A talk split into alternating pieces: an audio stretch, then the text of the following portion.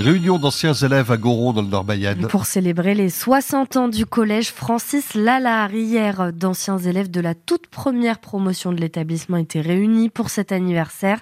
Les tout premiers collégiens arrivés en 1962. De belles retrouvailles et de sacrés souvenirs à partager, Martin Cotta. Imaginez un élève allant apporter de la nourriture au principal du collège. Eh bien, c'était une scène habituelle pour le jeune Gérard. Monsieur Lalard, moi, je lui amenais le lait tous les matins au collège. Bah, disons qu'il se ravitaillait chez ma tante qui habitait juste à côté de chez moi. Et tous les matins, j'étais en mission d'apporter le lait. Imaginez maintenant un chef d'établissement prendre en charge un enfant malade. Eh bien, c'était le cas au collège Francis Lalard, raconte Thérèse. Moi, je me souviens euh, d'avoir été malade euh, pendant la classe et euh, Francis Lalard m'avait ramené chez mes parents. Voilà, il avait pris sa voiture et m'avait ramené. Et ça, c'est, on n'oublie pas ça. Une époque à des années-lumière des procédures et des protocoles d'aujourd'hui de l'éducation nationale. En 1962, 12 élèves composaient la première classe du collège, raconte Paulette. Donc on arrivait de la campagne. On savait à peine parler le français, parlait pas toi. Il n'y avait pas de ramassage scolaire, il n'y avait pas de cantine. Donc on arrivait pour les plus loin en vélo, on faisait 10 km par jour à 11 ans. C'était la vie de famille. Les anciens élèves se plaisent à la raconter en écoutant la musique jouée par l'actuelle classe orchestre du collège Lalard. Je vais vous dire en une phrase, au bout de 60 ans, on ne voit pas le temps passer. Et c'était Jean Ferrat qui chantait la chanson. Elle est toujours d'actualité là. Faut-il en rire? Fait-elle envie ou bien pitié?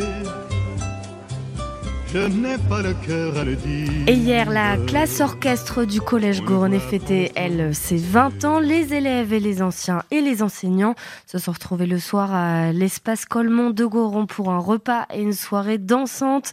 Tout est à retrouver en vidéo sur FranceBleu.fr.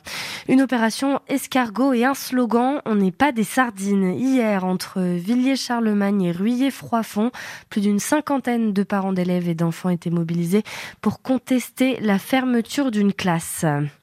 Des autocollants sur des barquettes de volailles pour dénoncer les conditions d'élevage. L'association L214 a mené une opération coup de poing dans une trentaine de villes hier.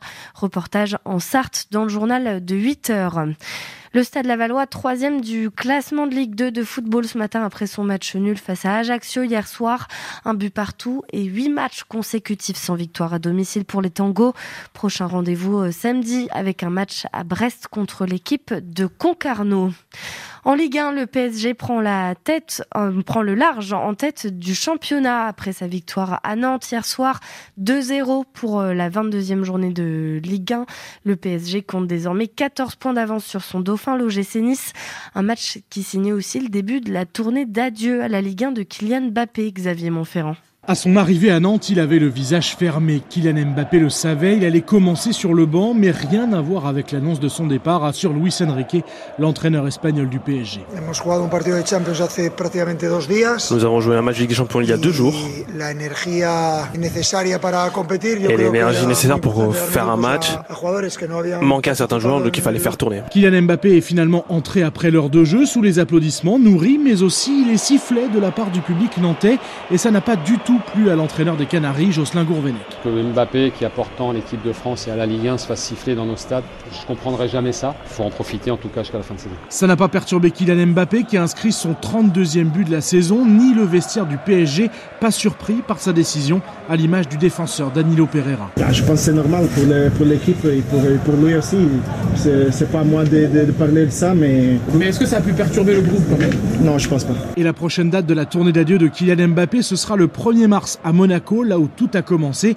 Mais avant cela, il y aura les retrouvailles avec le public du Parc des Princes dimanche prochain face à Rennes. Et aujourd'hui, suite des rencontres de cette 22e journée de championnat de Ligue 1 avec notamment le Stade Rennais qui reçoit Clermont Foot. L'étoile lavalloise se qualifie pour les 16e de finale de la Coupe nationale de futsal. Victoire 6-2 des Lavallois à Nice, une équipe de régionale 1. Élimination en revanche pour euh, l'US Laval en 8e de finale du trophée Coupe de France de basket. Défaite 73-65 à domicile face à l'équipe de Gravenchon.